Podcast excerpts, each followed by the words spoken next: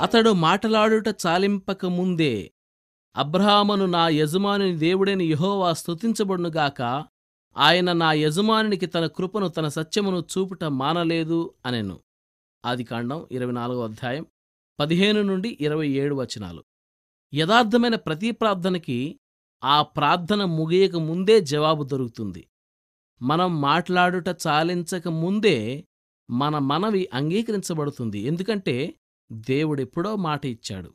క్రీస్తు నామం పేరిట అంటే క్రీస్తుతో ఏకమై ఆయన చిత్తప్రకారం విశ్వాసంతో మనం అడిగినవన్నీ అనుగ్రహింపబడతాయని దేవుడు వాగ్దానం చేశాడు.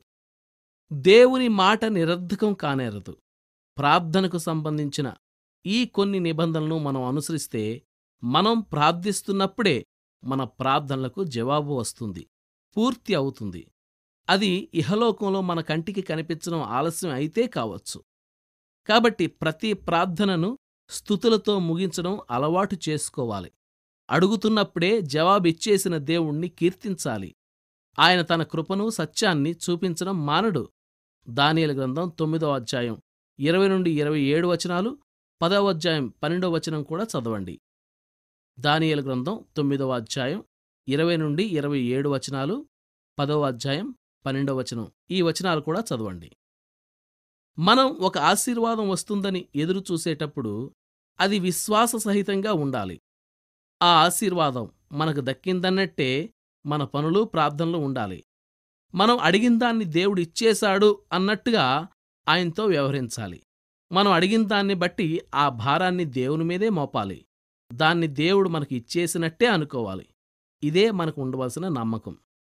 ఒక కన్యకి పెళ్ళైనప్పుడు ఆమె దృక్పథం అంతా ఒక్కసారిగా మారిపోతుంది. ఆ వాస్తవానికి తగినట్టుగా ఆమె ప్రవర్తన అంతా ఉంటుంది.